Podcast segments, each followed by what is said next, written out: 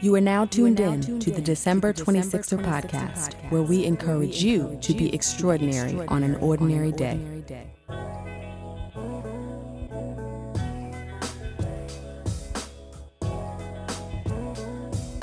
Hey, 26er family. Welcome to another episode of the December 26er podcast. I am your host, Delisha, and this episode features attorney at law Denver Edwards. Denver came to the U.S. from Jamaica when he was just seven years old and spent the rest of his childhood in New Jersey. An all state football player, he graduated at the top of his class and very consciously chose to attend Middlebury College in Vermont, a very different environment from his East Orange High School. Denver eventually made his way to law school, and while he originally had his sights set on being a civil rights attorney, he decided to go the commercial route, which most people associate with a seamless path to wealth and success.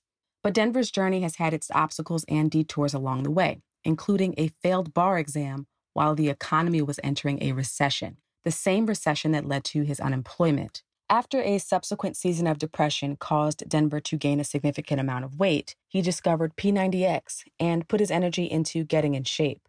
This singular focus then motivated him to seek other opportunities, and he eventually turned his life and career around. Today, he is a partner at a law firm and admitted to four different bars. Yet he remains grounded and surprisingly lives in the same Newark, New Jersey home he grew up in. Denver has a story to tell and offers some unique perspectives. So take a listen and enjoy. Denver, welcome to the December 26er podcast. How are you? I'm excellent. Thanks for having me. Thanks for being here. You came in all snazzy, you know, dressed to the nines ready for business. Well, it is also Saturday, so you never know what you might get into. this is true. This is true. So we've been trying to do this for a while. Yes. And Demarcus was like, from the first, I think, conversation he had with you on something totally unrelated to the mm-hmm. show, was like, Denver would be a great guest on the podcast. And now, all these months later, I don't even know how long it's been, we're finally making it happen. It's so been a minute. It's yeah. good to have you. Thank you. So let's get into it. Who is Denver Edwards? That's a tough question for me mm-hmm. because mm-hmm. obviously, when you describe yourself, it's hard. Mm-hmm. Um, so I try to break things into categories. Um, I think that professionally, I'm a strategic thinker um, go to the mat for the people that I work with and for. Mm-hmm. Uh, personally, I think I'm, you know, a great friend, committed, loyal, um, who says what has to be said, mm-hmm. how it needs to be said. Um, and then third, I like to think of myself in a separate category as a father and a parent. Mm-hmm. And I think I'm pretty good at that. But um, my children have had uh, presentations where they call me the mean daddy. so sometimes I go a little bit far, but I think those are the three categories that I okay. put myself in. So let's start with the daddy piece. Sure. And I usually don't jump that far ahead, but I'm gonna I'm gonna That's do my it. Favorite in, piece. The, I could tell. I saw like the twinkle yeah. in your eye. How old are your kids? So I have three sons. Uh, Alistair is 19. He's mm-hmm. a, a, sophomore at Amherst College. Um, then there is Duncan, who is just turned 17. He is a senior in high school at Georgetown Day School in Washington, D.C. And William is 14, who, who's a freshman at Georgetown Day School, Washington, okay. D.C. So three sons. Yes. None of them here in, them in, here. in New York. Correct. How have you managed to be a present father, despite them being in someplace different than you? So, lead into that is that mom and I are divorced. Mm-hmm. So, um, um, you know, that makes it a bit challenging. Uh, not the divorce, but the separation. Couple of things. One, you just got to try. Mm-hmm. it can't be because you don't put in the effort.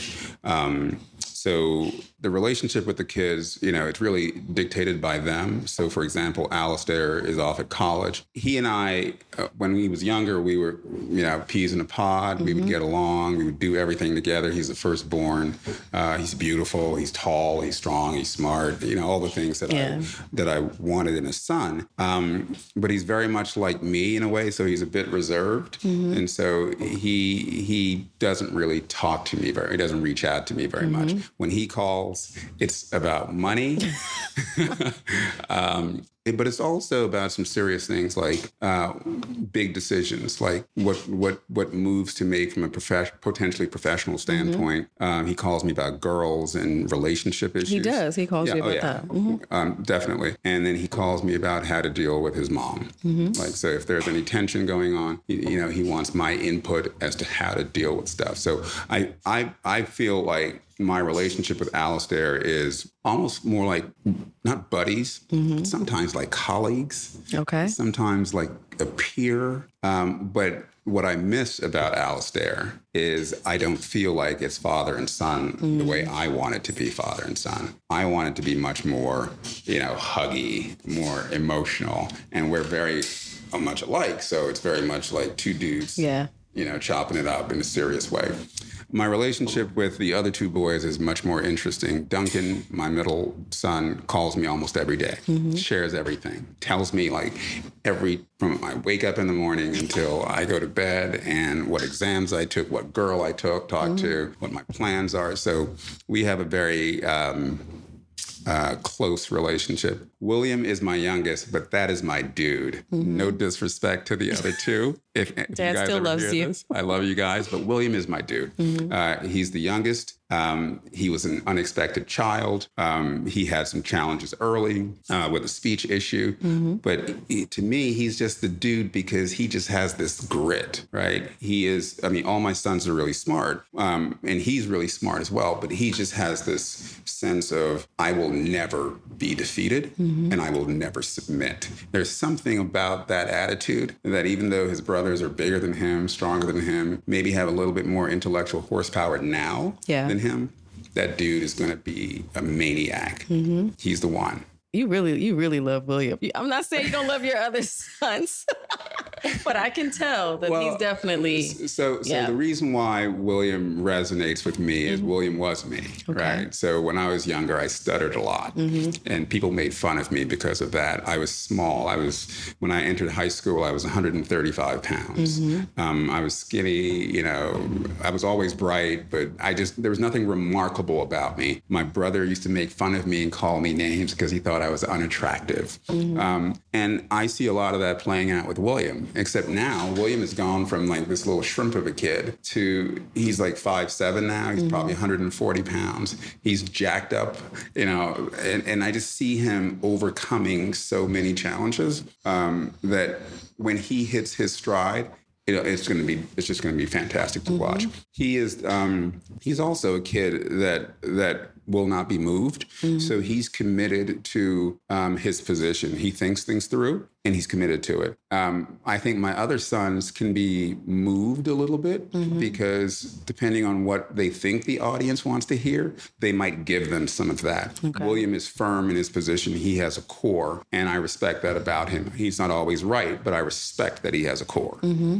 So, hearing about your sons yes. from, first of all, your demeanor, the way you speak, and then these three sons Alistair at Amherst and Duncan and William at Georgetown Day. And if anybody knows about day schools, I went to Country Day, Rumson Country Day in New Jersey. Um, there's a certain air like to that college and those schools as well. People will look at that in totality and think they know who you are based on that. Um, but your upbringing is very different than the experience that your children are having right now. Is that safe to say? Very safe. Okay. So take me back to Denver at the in those teenage years? Where did you grow up and what was your home life like? Sure. Before I get to that, mm-hmm. I would be remiss if I didn't say that a lot of what those boys have accomplished is because of their mom. Really? Yeah, mm-hmm. their mom, she's double Harvard woman, mm-hmm. West Indian woman, African American woman, um, or Caribbean American woman incredibly smart, incredibly strong,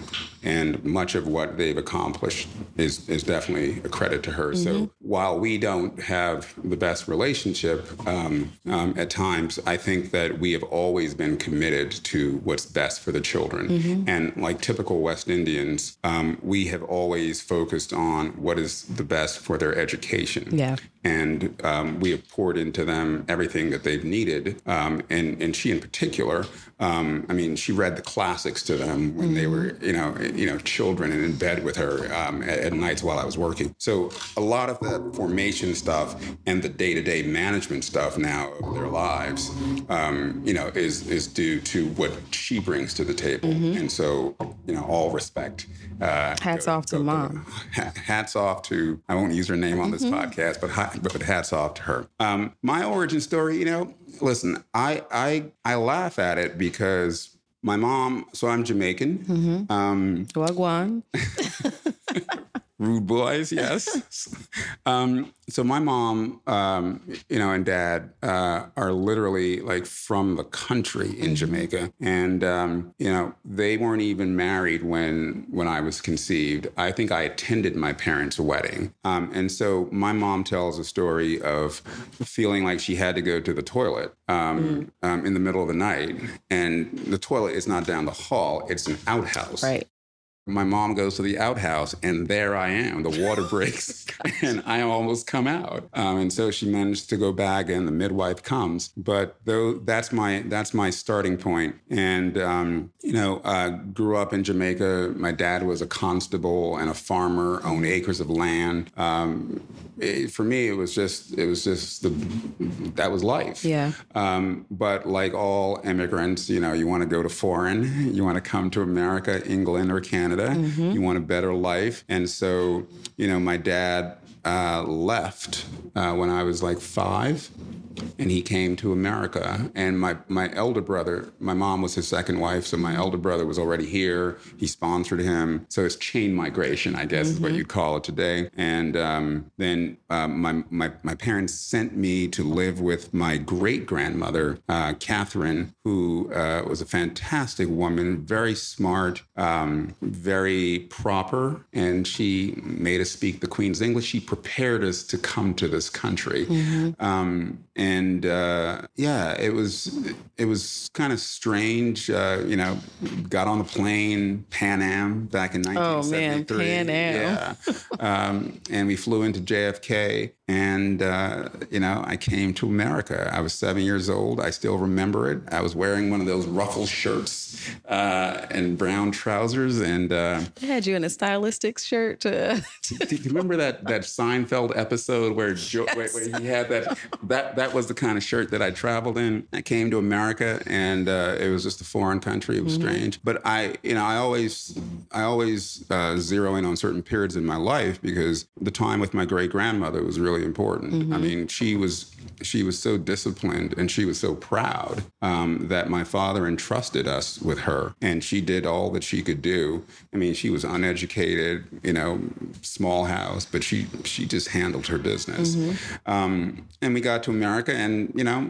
lived with my uncle for a little bit, um, interestingly, I, I, I live in the same house today that I moved to when I came from Jamaica. So I'm sure there's a lot that has happened in between. yes, behind that we can get to that. Mm-hmm. But but so you know, my, my uncle had a little house, and then we got an apartment, and the rest is history. So my home life initially was very, very humble. Mm-hmm. Like I literally, you know, uh, started from the bottom. Now we're here, kind mm-hmm. of thing. I literally started in the outhouse. Wow. So everything was up for me, right? Mm-hmm. Um, and then grew up in East Orange, New Jersey, um, for much of my my time as a as a young man. Um, my father died when I was 13, mm. and so that was a that was a challenge. Um, you know, probably the most devastating thing that ever happened to me um, was his death. And uh, I'm kind of free flowing here, but I'll just go with it. Of course. The reason why my father's death was pro- was challenging, uh, in fact, it occurred. The season is coming. It was late December. Um, it was challenging because, as a young man, uh, you really need your father. Absolutely. You need your mama. Absolutely but you really need your father because mm-hmm. that that guy gives you the protection that you think that you, that you need. Actually, it's not that you think you need; you actually need it. And so um, I remember he died in 1977 or 1978 in December, and I remember seeing him die.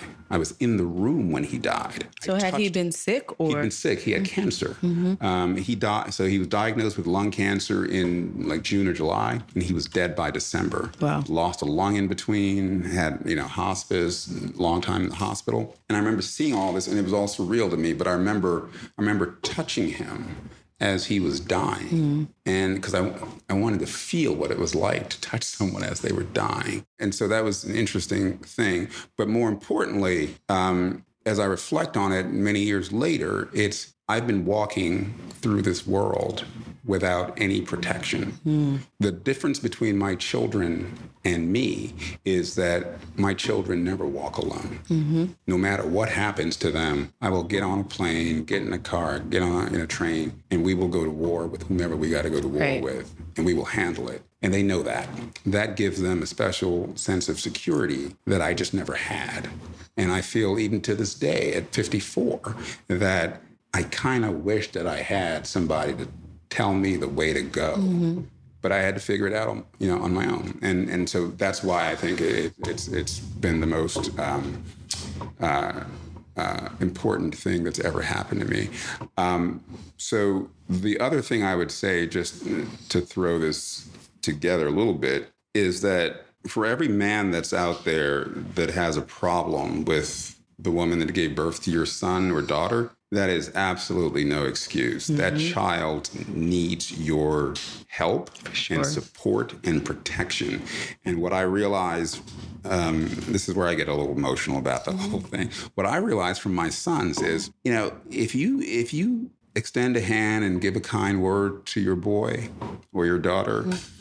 It goes so far. Yeah. They just want to make you proud and they just want to do well and they want your blessing. And so, you know, being present, even if you've got no money or resources, being present and just, you know, being at the game or standing up or or helping with homework, all that mm-hmm. stuff matters more than you would know. For sure. As I say, Alistair and I don't talk very much, but on every big decision, that kid is picking up the phone. Mm-hmm. And that's because I was always present, and he knows I'm always going to be present no matter what. For sure. And without that guide, you know, of your father and being out in the world, making the transition into young adulthood and beyond, without him, how did that impact how you made decisions?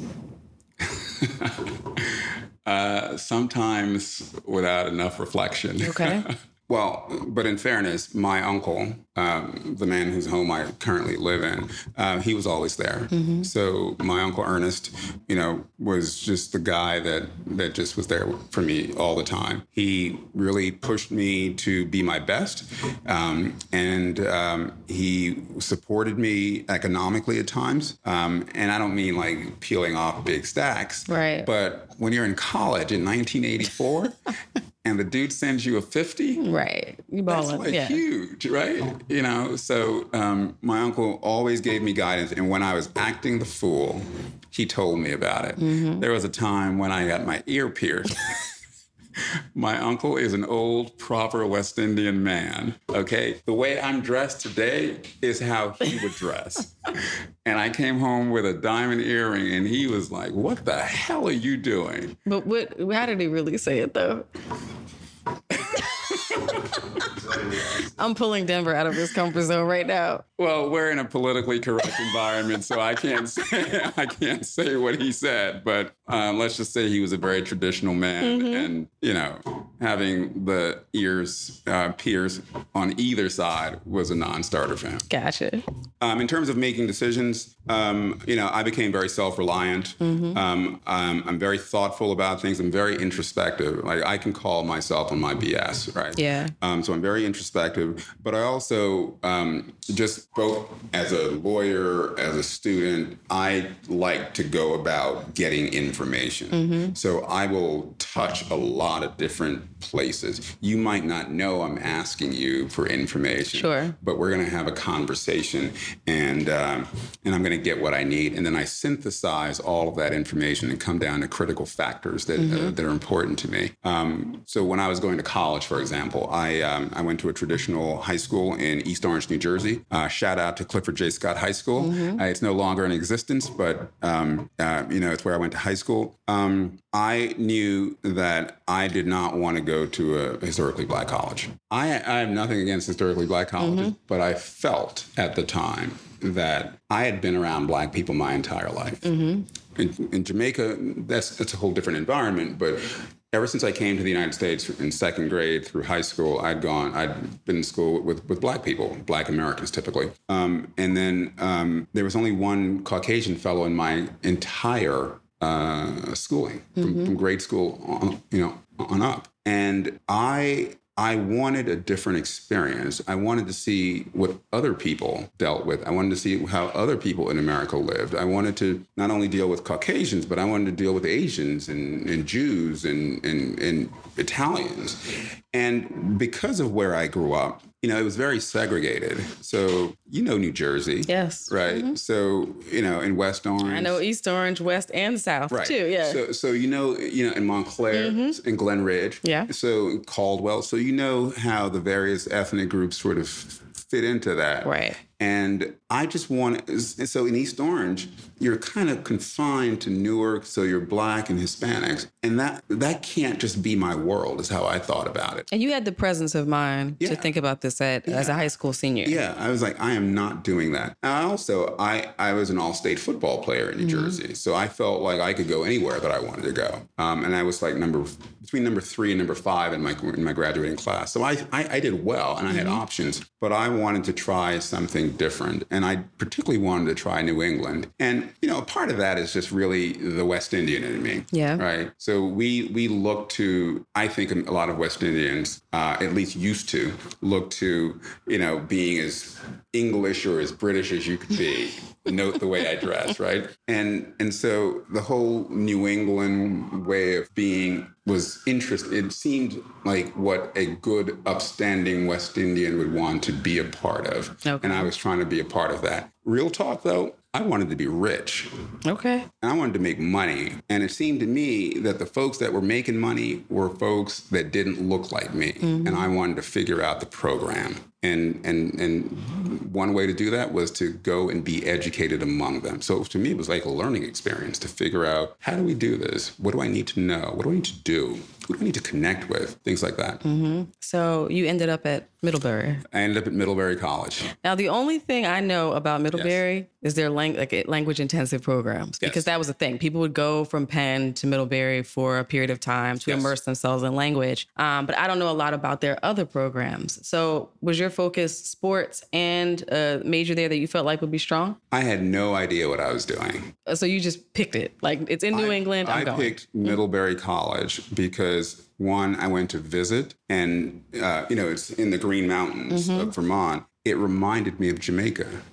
that, that's why you picked it. That's one of the reasons I mm-hmm. picked it. The lush green environment, um, the rolling hills reminded me of Jamaica. Obviously, it's a little different because, mm-hmm. you know, Vermont might be a little bit taller and it's colder. I went to visit that school in the middle of winter. Oh, gosh. In January over the King weekend. And I walked about, you know, went to a couple of the, the, the buildings. I went to a couple of the parties there, visited the coach. Mm-hmm. And I just felt comfortable initially. I just felt like beautiful buildings. Which is surprising to me. Like a lot of the people that we've had on this show mm-hmm. come from predominantly black areas who then go to a PWI say the exact opposite. I felt like a fish out of water. Nobody, I couldn't relate to anyone. They all were affluent. And then there was me. And I didn't really know how to navigate. And it took me time to adjust. You felt comfortable from the first visit. Well, I said I felt comfortable when I visited mm-hmm. to make a decision.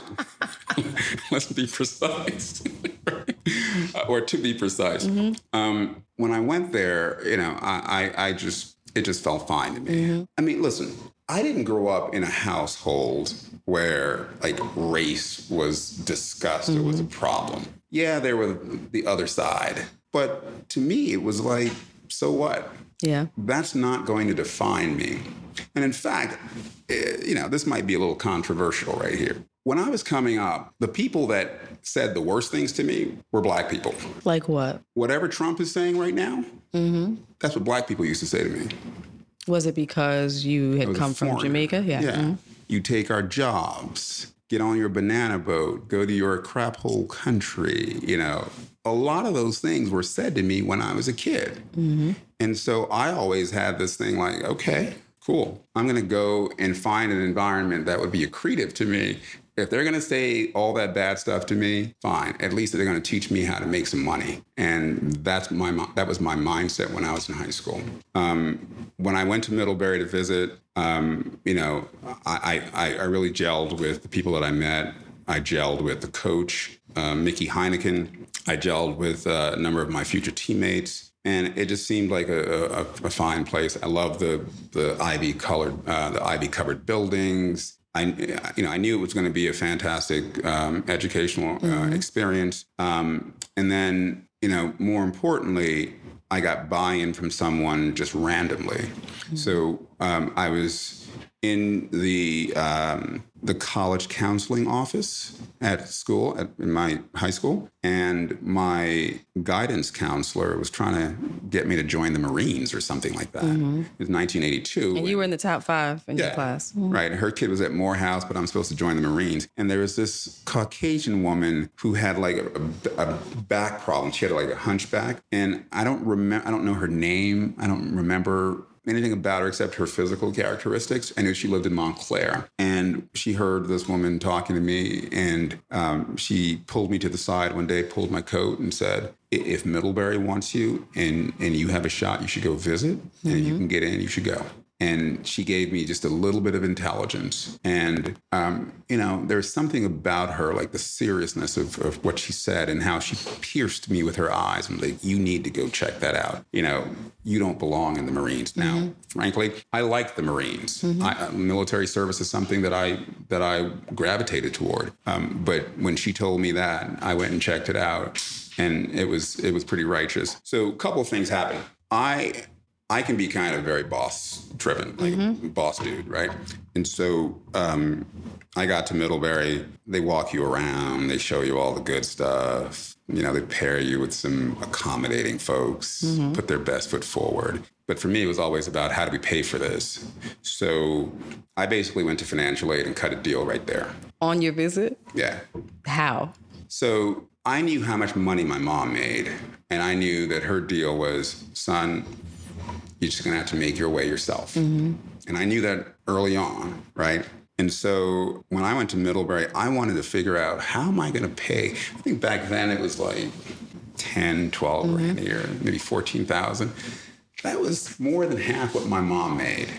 Yeah. Um, you know, working in a hospital. And and I was like, I was like, if you accept me, if you admit me and give me the right package, we'll do this deal right now.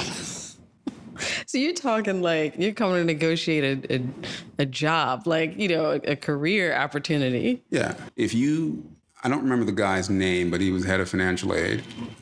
And I said, here's what my mom makes. I don't know how I afford this. He gave me an answer that says, well, we have, you know, program grants and, and, and mm-hmm. loans and so forth. And, you know, we can work with that. And I said, cool. And I said, well, what's the number? And he gave me some parameters. And I said, good, done. And then all I had to do was apply. And I knew if I applied and did a decent essay mm-hmm. and all mm-hmm. that stuff, I was going to get in. I also did the same with my coach, Mickey Heinecken. You know, they always want to figure out whether the black kid is going to come. Yeah. Because so many black kids kind of, they kind of like it, but they have the experience of a lot of folks not finishing, right? Mm-hmm. So I look Mickey in the eye and I'm like, you know, if you get me in, done. We're going to make this happen. And I thought that I was a bad dude because I was all state New Jersey. Yeah. I played with Craig Heyward, Ironhead, and you know, I was on the team.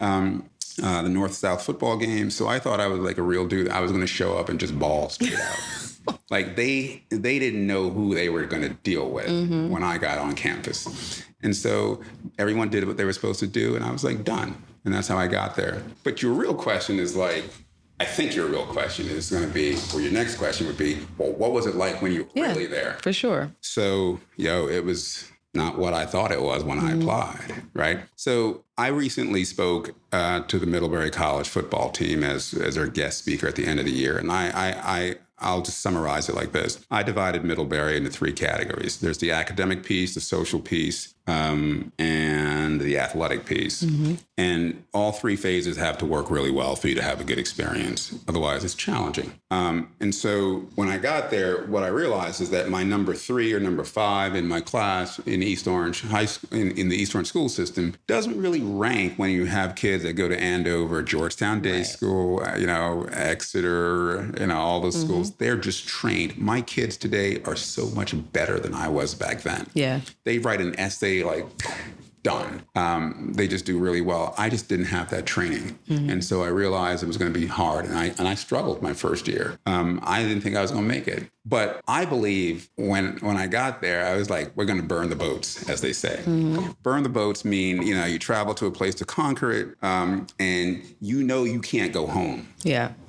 So one of the things about going to one of the things about rejecting a historically black college is you're making a statement that you know you're you're shunning familiarity mm. and a great experience because historically black colleges are fantastic schools for sure fantastic schools right if you go to a predominantly white school and you flunk out and you go home you can never live that down mm-hmm. Ever I am not that dude who's going to go back home with my tail between my legs trying to figure out what school am I going to go to. Mm-hmm. You know, because it would be like, there goes the all-state Denver Edwards who could have gone to Morehouse, but he was so snooty. You know, he ends up at Middlebury and he fails out. Can't do it. So I burned the boats. Um, and I and I struggled first year and it was hard, uh, but I got through. And I remember when I got my final grades, uh, I literally fell to my knees in the middle of the field. There's this field called Battelle Field. I fell to my knees and I was like, thank God I survived. Mm-hmm. But all I had to do was survive because the next thing is how do you win? Right. right. So uh, figured out the academic piece, wrote, you know, uh, honors thesis, that kind of stuff, graduated in good standing, you know, pretty good grades, figured it out. But I give a lot of credit to certain professors who actually like taught me, you know, and they inspired me and gave me um, the sense that I belonged and that I wasn't just some guy that got, you know, got in by the skin of my teeth. They were like, mm-hmm. you belong here. Now, you know, get your ass in gear and do this. Mm-hmm. Um, so that was great. And I, and I, give a big shout out to Professor John Spencer, who was the guy that basically lit the fire and just said, you need to go and handle your business. Um, and he was your typical, you know, angular white Ford Foundation mm-hmm. type of guy. Um, so I give him a lot of credit. Socially, it was just challenging. Like again, the only person I knew was you know was Charles. You know, the kid who lived down the street from me. He was the only white person I'd ever interacted with on a regular basis. Yeah. And so you know, what do you do when you know you can't go to the barber? I can't imagine many black barbers in Vermont. None. any, yeah. None. Uh, what do you do when the way you dress is different from you know everyone else. Um, what do you do when you know everyone has money and you don't? Mm-hmm. um, what do you do when you go to a party and like they behave in a way that's foreign to you? Like they're slamming beers against their head or doing these these shotguns or whatever, you know. And what do you do when you can't get a date? Mm-hmm. That's a problem when you're in Vermont and it's the cuffing season, man. It's, right? It's crazy. So those are some challenges. Um, but again, what I do well, one of my superpowers, I would say, is I learn and I adapt. Mm-hmm. And so, you know, by the time the second year, you know, I always had I always had a little friend who was my girl. Um, you know, we were strictly friends, but then we became, you know, a couple, mm-hmm. and that was just that was just cool. It made life easier. Like she was a great um, great friend and she she loved football and she knew how the game worked and she would critique me on my football skills mm-hmm. even before we started going out um, and so uh, she was just fantastic we're still friends to this day now i'm going to ask this question because i know my listeners and they're going to want to know was she black uh, no, she was uh, she was a Caucasian woman, mm-hmm. uh, redhead uh, from Darien, New uh, Connecticut. Darien, Connecticut. Darien, Connecticut. Um, and you know, I think she was her her mother was Norwegian and her father was Irish. Okay. So so I, I want to go back to a couple of things because there were there are people who are going to hear this yeah. and okay he uh, chose very consciously a PWI. Yeah. He has said people are going to zero in on that soundbite that you said the worst things you ever heard were from black people. Yeah. You worked to figure out how to make it work at Middlebury and in the process started dating a white woman. Yeah. They're going to hear all of that in succession and say, this dude is just trying to assimilate, like, and, and pandering to white people right? I'm just telling you. I, I know there's a there's a, a, subset of the black community who will hear that, and that is the summation. Like that they that's what they will come to, right? The conclusion. Sure. So I'm going to frame it a different way, though. How have you managed? How did you manage through that process to stand in your position as a black man and be unapologetically that, despite being in that environment and despite the choices that you've made. Because I, am sure, having knowing Demarcus, you wouldn't have been brought on the show if you were not standing in that um, confidently. So, right. despite those choices, um, help the audience understand, you know, who you really are as the the the person who, who immigrated to the United States, right. made these choices for economic reasons or, or what have you, um, and made it work because you said, "Yeah, I'm not going back home." Um, how do you stand in your blackness in spite of some of the decisions you might have made that others may may see as um, a desperate need to assimilate? Well, I mean, I wasn't trying to be white mm-hmm. or be like white people, except for their economic status. Yeah. Um, for me, it was the choices that were in front of me. Mm-hmm. Um, I wanted a different experience from what I had been raised around, mm-hmm. right? And that meant going to the best school. Let me frame it this way. Yeah, you know, I think if there's anyone that wants to challenge me on the issue, mm-hmm. what I would, as a grown man today, what I would challenge is, um, you know, why did I think that going to a predominantly white school was perhaps better than going to a historically black college? Mm-hmm. I think that's really the question. Um, and I think there is, you know, I think a lot of folks look at historically, some folks look at historically black colleges with a with a with a jaded view, like sure. they're, like they're not as good. They are as good, and I know lots of people who have gone to those schools who rejected Ivy League schools to go to, mm-hmm. to those schools. Um, I made the the best decision that was available to me at the time. Middlebury came, Yale came, mm-hmm. and then there were a whole bunch of other schools. Middlebury gave me the best economic package. So while I sought out a school like Middlebury, I was looking for the best economic okay. package and the best educational experience, full mm-hmm. stop how do I deal with, you know, with with being black at Middlebury? I mean, I think that if anyone were to go to any of my classmates at Middlebury, both black and white, they would never say that Denver Edward was cooning mm-hmm. anywhere, right? Um, they would say that the dude was real. You know, no one ever stepped to him and did some crazy stuff that he overlooked. Yeah. I participated in the black clubs that were at school. So we had the Black Student Union. Mm-hmm. There was apartheid um, uh, demonstrations. I did all that mm-hmm. while I was at school. I think that this really comes down to yeah but you were dating a white woman you think a lot of it mm-hmm. i think a lot of it will come down because because i know a lot of dudes that were in that position yeah and i've seen dudes that were that are and were in that position and i know what i've said about them I'm not gonna ask you. Uh, right? I appreciate you not asking. If if you were not a partner at a law firm, I would ask, but I'm right. not gonna ask. Right. But but but so but so when I was, I'll just be real with you. Mm-hmm. I dated that woman because she was very nice to me, mm-hmm. right? Um, but there were only seven black people in my in my in my class. Not surprising. At Middlebury at the time, um, there were very few black women. Mm-hmm. I'm not going to go a whole four years. with, with, I'm just not going to do it, right? Secondly, there were black women at school that I stepped to. Mm-hmm. And some said, well, I don't date nappy headed black men. Wow. So I adapt. I deal with the facts on the ground and what's in front of me. Mm-hmm. And so when I look back on my Middlebury days, I'm not mad at anything. Mm-hmm. I had great friends. I had a relationship that lasted for a little bit. Um, I'm currently on the board of the school. Um, you know, I'm a trustee of the school. Um, I think that I have stood tall with yeah. respect to being black on campus. And part of the reason why I am a trustee is because I call it like I see it. Mm-hmm. I am not someone who who reflexively sees an issue and says, and, and you can predict what my what, mm-hmm. what my analysis is going to be. Let's just say that. Um, you know and i don't know whether it's because i'm west indian or otherwise but i have i have experienced negative attitudes from a cross section of folks. Sure. And so when things happen, I'm just not going to be like, oh, he's right, she's right.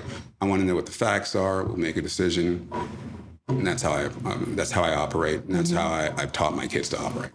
And, and I ask these questions because one of the the goals of this show is to show that we are not a monolith. And I'm asking questions as someone who made a conscious decision to go to a PWI. Like I had said, hands down, I'm going Ivy. If I get in, that's it. I didn't apply to one HBCU, um, and that was a choice that I made and and stand behind. Right, and and I had um, I loved Penn. It was great. I may not have had the largest social network because I just couldn't relate on a lot of levels to a lot of my classmates from a socioeconomic standpoint and the like. Um, but I built a community off campus. The beauty of like going to a PWI in a metropolitan area because I had friends who were at Temple and everywhere else. Right. Um, so I, I asked the question, knowing why, and people have challenged me as well. Um, so so, but I, I you know I wanted to make sure that you had a chance to explain um, so that it's not oversimplified. And I think sometimes people make it about an either or, like either you're super militant, super woke, as they say, or you are, are pandering to a, a white majority. And, and I think there are many of us who are a lot more complex than that. It's, Um, it's more yeah. Mm-hmm. complex than that. Like I don't even know what the word woke means. Yeah. Like I just I, I just don't get it. I wish it's a word that people would stop using, quite frankly. But yeah. Listen, I am very conscious Mm-hmm. that I'm a black man in America. Very conscious. I'm also very conscious that I'm a Caribbean man in Mm-hmm. America. I just to be really deep about it for a little bit. I actually feel like a man without a country sometimes. Really? Yeah, because um, when you're Caribbean American, right? You, I left when I was seven years old, so my connection to my island, my homeland, I don't really feel it as strong. Sure. So when I'm talking to some some fellow Jamaicans and they're talking about going to Trelawny and all this stuff, and I'm like, I wouldn't know how to get there, you know, if I were on the island, um, because I left so so young. And then I get to America, and you know, I have a very diverse group of relationships, a diverse community. Um, I don't necessarily feel like I fit into, you know, all of the African American community um, here in America because there's something different about me. I see the world a little differently, and certainly with the with the majority community, you know, I definitely don't. I definitely don't feel as though you know they're always willing to embrace me as one of their own. But at the end of the day, you know, you have to navigate those circumstances. Mm-hmm. And sometimes I am militant, depending on, but it depends on the issue. Sure. You know, and then sometimes, you know, it's much more nuanced. And frankly, sometimes there's business involved. Mm-hmm. And to get where you need to get to, you know, you just can't be, you know, walking the streets. I'm gonna say it, no justice, no peace. Mm-hmm. But and that's not a disrespect to Reverend Al, because if something jumped off with me and my family, Somebody get Reverend Al on the phone. I might have to get Reverend Al on the phone. But it's but I'm, my point is that it's very nuanced. It's not black and white. You know, there's a zone where you have to operate, and I think uh, black people of a certain um, bearing, you know, where you're dealing with all types of constituents. You have to be mindful of where you are, and it's not compromising um, to to not be out front and you know on the picket line. But there are ways that you can do things. Sometimes you you're the one that goes back channel to talk to the people that are making decisions. That that policy that you're putting out is not good for us, and here's Right. why. Sometimes you're the one that's funding stuff. Exactly. You know, there are a lot of ways that you can contribute. So when folks, you know, look at it and say, "Oh, you know, certain black folks are sellout," I'm like, you don't know that man or that woman's life, and you certainly don't know what they're doing behind the scenes. And I just leave it at that. Mm-hmm.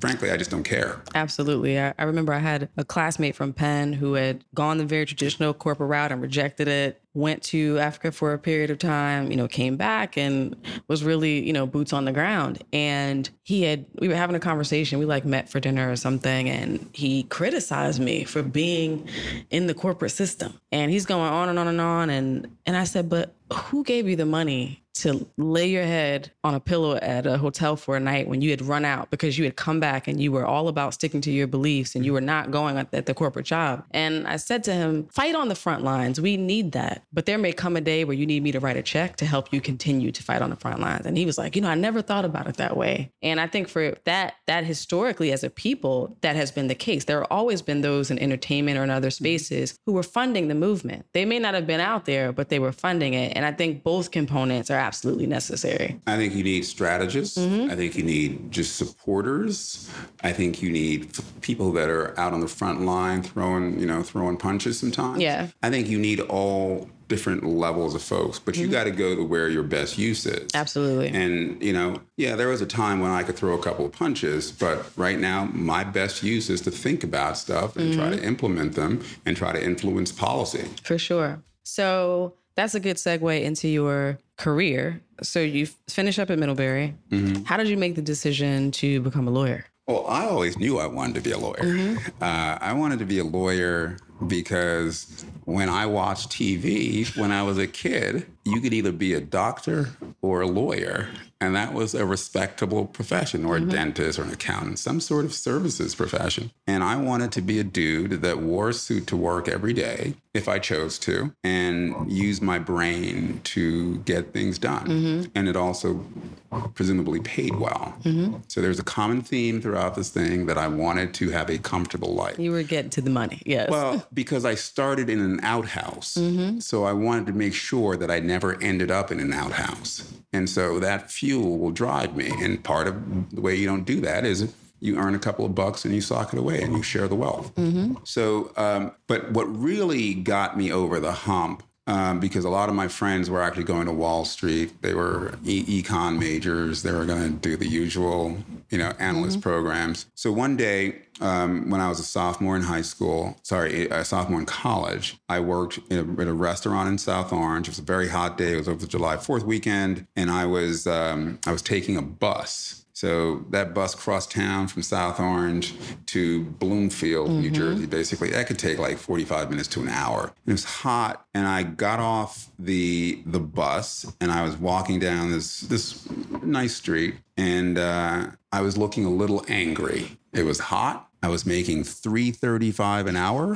Um, not 15, but 335 an hour. And, you know, it was just a hard day. And police rolled up on me. And uh, black cop, white cop. And they're like, where are you going? So I sometimes have a non-cooperative attitude with law enforcement. I believe that I have a first, uh, Fourth Amendment right to not be bothered if I'm not doing anything. And so I ignored the officer because he doesn't need to know where I'm going. I'm walking down the street. I'm not doing anything. There's no one else around. You need to leave, let me be. And so the black cop, this is a black cop, he jumps out of the car and he, he said, you know, I said, where are you going? In a very authoritative tone. I said, I'm going home. And I kept walking. And he told me to stop, but I kept walking. Um, I just didn't feel like the dude had a reason to stop me and he wanted to show out. And I just didn't believe in that level of disrespect. So um, he eventually caught up to me and put me on the ground. And uh, I don't think he put handcuffs on me, but he definitely put his knee in my back. And he definitely, you know, sort of locked me up with my shoulders and so forth. And, you know, he used a couple of pejoratives. And uh, I was like, I'm at some elite school. I'm just minding my business, and this dude can do this to me. Mm-hmm. And I was like, never again. I was never, ever, ever going to be in a situation where I didn't feel like I had the ability to protect my rights.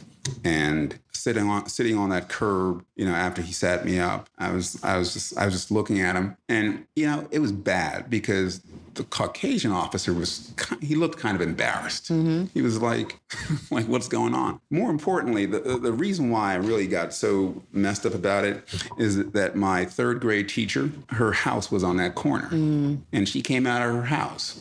And she was standing there. I don't know if she recognized me, but I saw the look of disappointment on that black woman's face, this elderly black woman, and I just felt so humiliated. And I was like, never again. And that was the deciding factor. So at that point, I was like, I'm going to go and be a civil rights lawyer because that's never going to happen to me again. And that's when I made the decision to go to law school. So you made the decision to go to law school Yes. with dreams and aspirations of being a civil rights lawyer, Right. but that's not what you do. so once I got to law school, that changed because um, I I gravitated. So I'm very rule based. I love reading statutes and and parsing language and seeing the ins and outs. Um, and and so I took a lot of courses that were more commercial, and I found that I liked those courses. Remember, I said it four or five times now. I was always interested in how can I be economically Yes. successful, and I realized that you know civil rights is fantastic, but it might not give me the lifestyle that I wanted. And so um, I didn't really like the coursework. More importantly, I just, I mean, at some point, reading cases about black folks getting beat down just it's it becomes hard to read mm-hmm. particularly when you're in a law school class where you're probably one of two or three people and i just i just it just didn't resonate with me so even though i, I started out saying i wanted to do that i, I just it, it, didn't resonate mm-hmm. and so i decided to take more commercial uh, uh, courses. So those who are like unfamiliar with the legal profession, um, when you start talking about the, the commercial side of things, mm-hmm. people generally have a really traditional path in that they go work a summer associateship. Hopefully they're successful there. Get this is pre-recession, yeah. you know, they sure. pre-crash week. Um, hopefully, you know, they have a successful summer. They get an offer. You roll into 3L year coasting because you know that this is where I'm going to go back. Um, you start your profession at, at, a career. You, I mean, you start, I'm sorry, start your profession, um, your career at a law firm where you summered. You start working there. You're going to be on a couple of different tracks, either the partner track, either, you know, an of counsel situation, or at that point going in house and commanding a certain dollar amount. Voila. Um, that's a lot of commercial attorneys have that story. But then there's a subset, myself included, whose path is not as straightforward and not necessarily um, a traditional career trajectory. You've got a few bar exams under your belt and you've moved around a bit Right. I know that is a long, detailed story, but give us a summary of like how that happened. Sure. Mm-hmm. So, graduated from law school in 1994 from Boston University. Uh, big up to BU. Um, I didn't like law school, mm-hmm. like most people. I, I, just, I just, I, mean, I did okay, yeah. but I, I, I, wasn't a super student, mm-hmm. and and I graduated um, during one of the worst recessions. Mm-hmm. So 1994, talk about 2008, that was bad. 2008 mm-hmm. is definitely the Titanic. But before that, 1994, nobody was getting jobs. Mm-hmm. And so if you weren't top of your class, and I wasn't top of my class, it was hard to to get work. Mm-hmm. So I I took a class in law school um, called Advanced Corporate Transactions. Um, there was an adjunct professor who was at Hale and Dorr or some Boston firm, and what he did was his teaching style was very really interesting. Everyone represented a particular entity okay. in a transaction. So it was probably a, like a private equity type. Well, there was a private equity person. There's a banker. There's the company. There's you know the employees. There's just stuff going on in the deal. And he mentioned that you know, the regulatory piece is incredibly important. I like rules, I like statutes. And so he said that one of the things that you could do as a young lawyer to really increase your chances of being successful is to go work in public service, mm-hmm. right? To to really um, get the responsibility early on. And so I decided to go work for the Treasury Department, uh, a bureau called the Office of the Comptroller of the Currency, and I did that for about uh, three or four years, mm-hmm. and then I went to the SEC, Securities and Exchange Commission, and I, I, did that because I wanted to really hone my skills as a, as a regulatory lawyer, um, and I wanted responsibility early on. I was in a rush to get to stuff, mm-hmm. right? Um, but I hadn't really thought it out. So I mean, I'll go on and tell you about the other jobs, mm-hmm. but but my my teachable moment for folks, uh, particularly younger folks, right here is you know there is that track that that was described, uh, summer associate mm-hmm. job, you know, and then the various options, you really should start thinking about what you want to do mm-hmm. early on. So when you enter law school, you really from day one ought to be thinking about: Do I want to be in a firm? Do I want to be somewhere else? Do I want to be partner? How do I want my legal career to go? You can't dictate what happens, um, but you can certainly work and position yourself right. to be in the right way. So I wanted to be a great uh, regulatory lawyer, and I think I wanted to do it in the financial services space. Back then, financial services was huge, mm-hmm. uh, much like the internet is now in technology. Yeah. Finance was huge, uh, particularly banking, and the merger between investment banking and commercial banking was was you know the rage back then. And so I I, I chose those jobs. Um, but then I had kids, and I had to go back. I mean, get out and go earn. And so I went into firms uh, from there. Um, I wanted to use use my regulatory knowledge and the skills that I had learned investigating individuals and companies in a in a law firm setting. So mm-hmm. I actually went and became a bankruptcy lawyer. And the reason why I like bankruptcy was because it's a lot of skill sets in one. Sure. Right. And so I did that. Um, the rest of it, you know, it's it's it's a function of uh, it's a function of being opportunistic mm-hmm. and necessity. Um, opportunistic, like bankruptcy was an opportunistic thing. My friend Keith Wolford worked at uh, Kelley Drye, and we and we linked up and, and worked together. Um, I went to Goldman Sachs for two years. That was opportunistic mm-hmm. because it's Goldman Sachs. And then, um, you know, I went, moved out West Coast, worked for Bingham, but then, you know, Bingham folded and I was on the street. And then I worked for Toyota uh, as in house counsel, deal, leveraging my bankruptcy and regulatory skills to, to deal with that engagement. My point is that you never know what life will send you, what, mm-hmm. what what things will happen to you. But I never had a real focus on what it is that I wanted to. Like it wasn't like I was going to be a law firm partner. Yeah. I didn't think about it that way when I was coming out, and and so I would suggest that anyone, you know, who's who's con- who's a young person, think about the end goal and it might change but mm-hmm. think about it um, i got a bunch of bars under my belt because well the first three are kind of easy. Mm-hmm. Uh, New York, because I always wanted to be in New York, because that if you were any kind of a lawyer back in the 80s or 90s, you ha- you got to just be in New York, mm-hmm. right? And then um, if you're in New York, you can wave into DC. So I got DC just by showing up. Mm-hmm. And then I got uh, Massachusetts because you could take two bars um, on success- successive days. So I did think about that. Mm-hmm. Um, California, you know, California was because I was moving out to the West Coast because um, my children's mom, um, um, you know, got a great job and I wanted her to excel. And so I made the choice to leave my job at Goldman Sachs mm-hmm. so that mm-hmm. she could uh, actualize, as they say, and take a great job in California didn't work out for us, but mm-hmm. that's what I wanted to do. So I took the California bar. Um, interestingly, I failed the California bar the mm-hmm. first time. Um, I was working, raising a family, and something else was going on. And the California bar is and the California three days. bar is, is three days. And I don't think I put in enough time mm-hmm. to do mm-hmm. well on it, and I failed. And I failed at the worst time because another recession came around. And how did that affect your job? Um, I lost my job. In fact, the mm-hmm. firm ultimately folded. Mm-hmm. Three firms folded around that time. So I, I you know, the, the job disappeared. Mm-hmm. And then there was a there was a, like a six to nine month period where I was unemployed.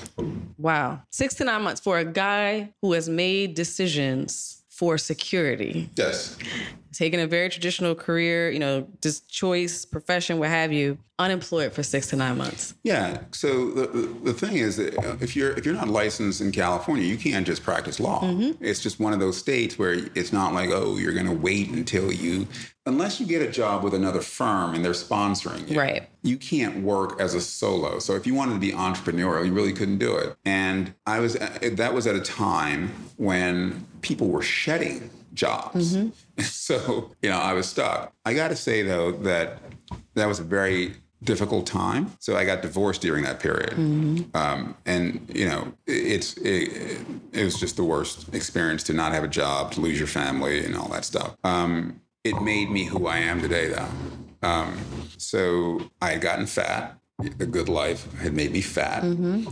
Um, that sense of intensity that I had when I was coming through, I just didn't have it as much. Um, you know, bad things happened. And I remember when I was like laying in bed one day and, you know, I know the marriage was going to be over mm-hmm. soon, no job, running out of cash, uh, contemplating what was next. And um, I saw a P90X commercial. Mm-hmm. And this is kind of a digression, but it's important. So, when I was coming up, I always felt like I was completely the best athlete and I would never be beaten. I would rather die and go out on my shield than quit. And as I laid in bed eating whatever the hell I was eating that morning, I looked at myself and I was like, this is what you've come to? So, what at, at your heaviest, what was your weight? I was 235 pounds. 235. Right. And for context, how tall are you? Five eight mm-hmm. on a good day. So that's that's a chunky dude right there. right? I mean, my sons have a photo of me like my my belly's a little bit bigger, my butt is big. It was it was just it was just sick, man. Uh, my face was puffy. I had no muscle tone mm-hmm. anymore, mm-hmm. and I was always into my physique when I was coming through, and and and I was I was now that guy. Mm-hmm. Frankly, I just looked like a sour sap loser. Mm-hmm. And I saw that commercial and I just decided never again. And I ordered, you know, with whatever dollars I had left, I ordered the package and I started working out. And uh, I lost, I lost all the weight. I got down to like 183 pounds, and I was like lean and chiseled. Um, and so what I did was I tapped into that that drive that I got when I was a kid. Also a teachable moment. Like figure out what that thing is that motivates Yeah. you. There's something in each of us that you have from when you're young. Tap that thing occasionally, and it will drive you forward. Um, so tapped it, and then that was the beginning of my my recovery because I, I think I went through a period of depression Sure. uh, with the marriage, the kids, and so forth. Um, but there were some good things that happened during that time. Um, and this is not really the professional side, but this is more the personal human side. So when I was going through my thing, um, I got closer to my kids. What I realized is that when I was working all those years, um, I'd get home late and maybe I'd read a bedtime story to them, maybe. Right. Um, but a lot of times I only saw them on the weekends. Then I had to deal with errands and stuff. So I wasn't really very present. My kids didn't really know me very well. Yeah. And I know a lot of uh, parents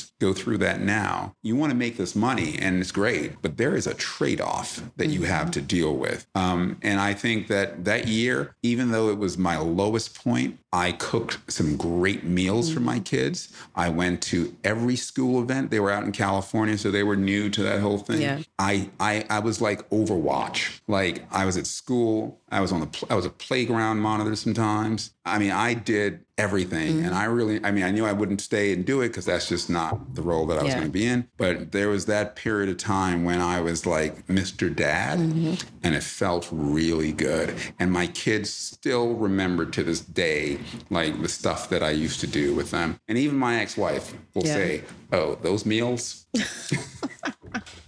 We're off the hook. So anyway, So how did you once you got in shape? How did you pivot professionally? yeah. So um, decided to move. So at that point, relationship ended. So a lot of my life is really dictated by where my kids are. Yeah. Um, and so um, they had moved back to the East Coast, and I stayed in California for another year because I was working on that um, matter with Toyota. And what I realized then was, um, and it took me a while to get here, but you are where your people are. You need a community, and you can build a community anywhere you are. But but my kids are really important to me because I was never going to be that dad that was a summertime dad. I was never going to be that dad where something happened to your kid and everybody's looking around. Well, where was his daddy? Like Yeah. that was never going to be me. And so um, while we still communicated regularly, I thought it was more important for me to be on the East Coast, and it, it also ties into why I live where I live right now. Um, my uncle, who was my guy, he looked out for me, and so I believe in loyalty and paying it forward. So my my cousin um, is blind and mentally challenged, and I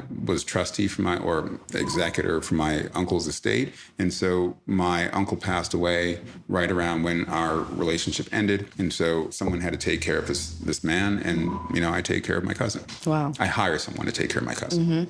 Definitely when you said that you were living in the house you grew up in, I'm like, there's got to be a story so, as so to that's, why. So yeah. that's the backstory. That's that's like all this stuff happened, Mm. and and and so the other these are all in my view teachable moments. You know, there's a certain sense of of humility that you have to have. Mm-hmm. Um, you know, living in Newark, New Jersey, you know, it's like where I started, right? And you know, you have to. It's it's it's a it's a good neighborhood, but it's Yeah. not a great neighborhood. It's changed. Um, it's not where I would live today. Mm-hmm. It's not where I'm going to live forever. But you know, it's doing what needs to be done when it needs doing. right. And you just got to step up and handle it. So I want to talk about that specific piece um, within the context of being a partner at a law firm too, because anybody who knows anything about like being a professional and and what that means is there's all these status symbols: the car, the home. You host things at your house as a you know partner or what have you. Did ego ever play in like when you decided to move back and you know live in the house that you grew up in, um, but being in these environments where people might be surprised to hear that you hear, live back in your own neighborhood? Did you ever have like that ego moment where it's like, I don't know if I want to do this? Yeah. Mm-hmm. Ego always plays in. I mean, I mean, it's a humble house. Yeah. It's not anything special. Um, ego plays in with your friends, Mm-hmm. not just your partners, but with your friends. And they're like, oh, you live in Newark. Why would Yeah. you live in Newark? Um, I live in Newark because it's free. That's why I live in Newark. Um, and there's a responsibility there, but it's also free. Mm-hmm. So as far as I'm concerned, it's just like stacking money. Yeah. Uh, that why pay five grand a month when I just don't have to? Mm-hmm. Um, I believe that folks need to get beyond some of that stuff. Yeah. The things that are important to me, yeah, where I live matters, but you would never look at me on the street and say, oh, this guy's living in some shabby spot. Mm-hmm. I would rather spend my money on bespoke clothing, for example. Mm-hmm. That's my thing. I'd rather travel. I'd rather uh, eat at nice places. I can do anything that any other person is doing. I'm not limited in any way. Yeah. I would also say this there are a lot of pretenders out there. Oh, absolutely. I'm just going to call it what it is. Mm-hmm. So we can, there are a lot of folks that live in great places, burbs, you know, city apartments. We all know them, Yep. right? A lot of folks just don't have any money Overextended. Overextended. And you know what? I was one of those people at some point. I lived in a big old house in, in Orange. Um, is a, it, it was owned by the Colgates, actually. It was almost an acre of land. Um, I had a Beamer, Jag, like all the trappings. And it was just like, how are you going to pay that tuition? right? Yeah. So part of where I am now is I appreciate all of those things. I am confident enough in who I am that I can go and live where anyone else is living. Mm-hmm. But I also told you I was situational and I adapt. There will come a time in the near future where I make another decision. Yeah. But if I don't have to, why should I do something that is not accretive to me? Mm-hmm. Listen, I've said it before. I'll say it again on this show. I drive an 08 Honda Accord, and I've been practicing law for 10 years. Oh, I got you beat. I got you beat. I drive a 2003 Toyota Sequoia, oh, you you got me beat by five years. and the check engine light is on. And what's the mileage? Oh, it's got easily over 205,000 miles on it. And sometimes I rock that puppy when I drive it to DC to see my kids, and mm-hmm. sometimes I fly. Sometimes I take the Acela. I just do whatever, you know, is there. My point is, I am not into the show. Yeah. I feel confident enough in myself that I don't need to be part of the show. Mm-hmm. And anyone who knows me knows that I'm a real dude. And if I need to present, I'll present. Yeah, for sure. So tell me about a time when you had to be extraordinary on an ordinary day. And I don't have an answer to that question. You, you got to come up with an answer. Every guest answers the question, and it doesn't have to be anything major either. You you told, you've spoken about a lot of the major things. one. Okay, go for it. I got one. I got one. Most extra. First of all, I think most things that people do are not extraordinary. It's what you're supposed to do. I believe in doing your duty, and you do it well, and you don't need to get credit for it. Um, I think the time that I was extraordinary on an ordinary day involves my middle son, Duncan. And the story is this. So he's at his uh, private school, his independent school, and Duncan is a very uh, social child, very smart, talented, very social. And some dude, one of his boys, um, used a racial slur toward Duncan. And Duncan, it was online, and Duncan did something about it. You know, he he said something to the kid that that perhaps was not as thoughtful as it could have been. I don't even recall what it was, but the kid basically called Duncan a nigger. And Duncan was a little shook by it, but he was also not going to take it. So he stepped to the kid. And so a lot of times, you know, folks try to cover that stuff up, Right. but I want to put it in their face. So we had a call with the administration. And they were trying to sugarcoat the whole thing. And they suspended Duncan actually for a day. And so I was like, wait, y'all call my son a nigger? It's so typical. Ugh. And he's out of school because he defended mm-hmm. himself. And I use the N word over and over and over again. You might ask, why is that extraordinary? It's extraordinary because my son was just like the proudest he's ever been. Mm-hmm. And it's an ordinary day. It's, it's, it's, it's ordinary because you should always defend your kid. But I believe in speaking truth to power. And so folks like to say the N word. They don't even want to say the word. So I say the word. I'm like, the word is nigger, and I wanted to make them feel really uncomfortable. I wanted to make them hear the word over and over and over again mm-hmm. because that's what my kid has to hear every day. And then I used some other pejoratives because based on the constituents of the people in the room, like how would you like it if you were called an X or Y? Mm-hmm. And I used those words over and over and over again.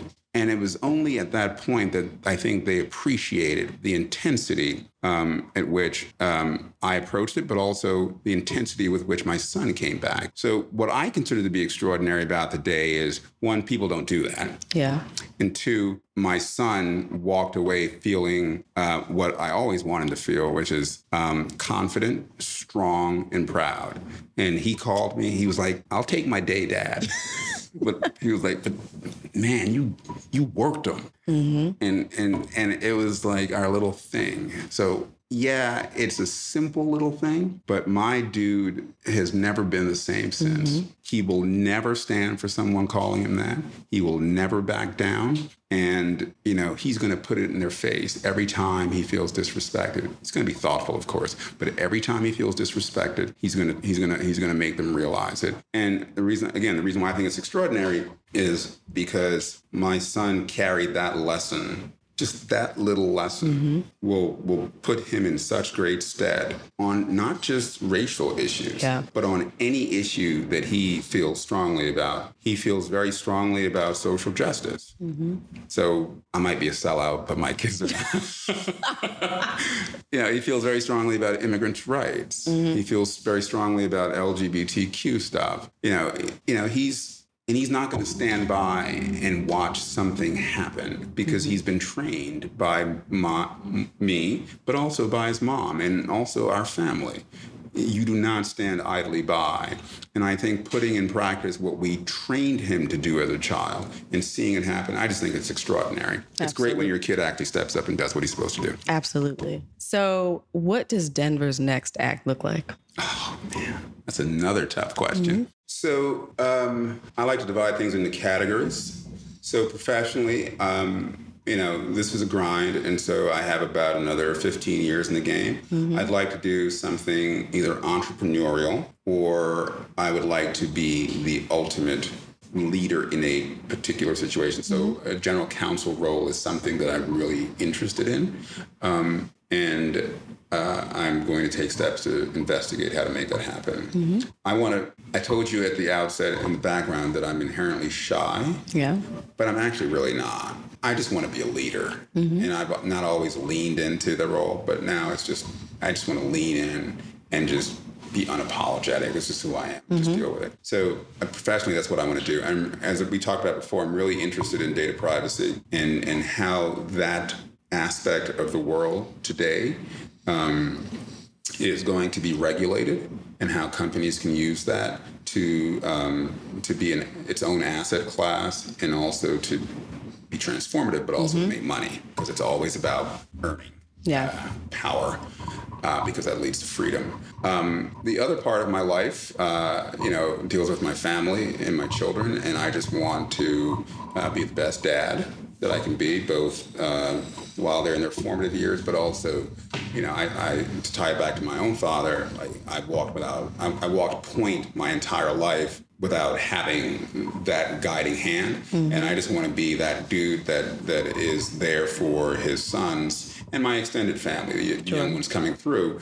um, that that they can just turn to and and, and say, you know, let's go talk to the old man. You know, mm-hmm. he, he'll always tell it to you straight and he'll give you some good strategies that you can pursue. And then um, I want to be happy, mm-hmm. right? So, you know, I'm a single man. Well, I'm involved with a great woman, mm-hmm. um, and I I think that being um, together with someone is really important, mm-hmm. particularly as you get older.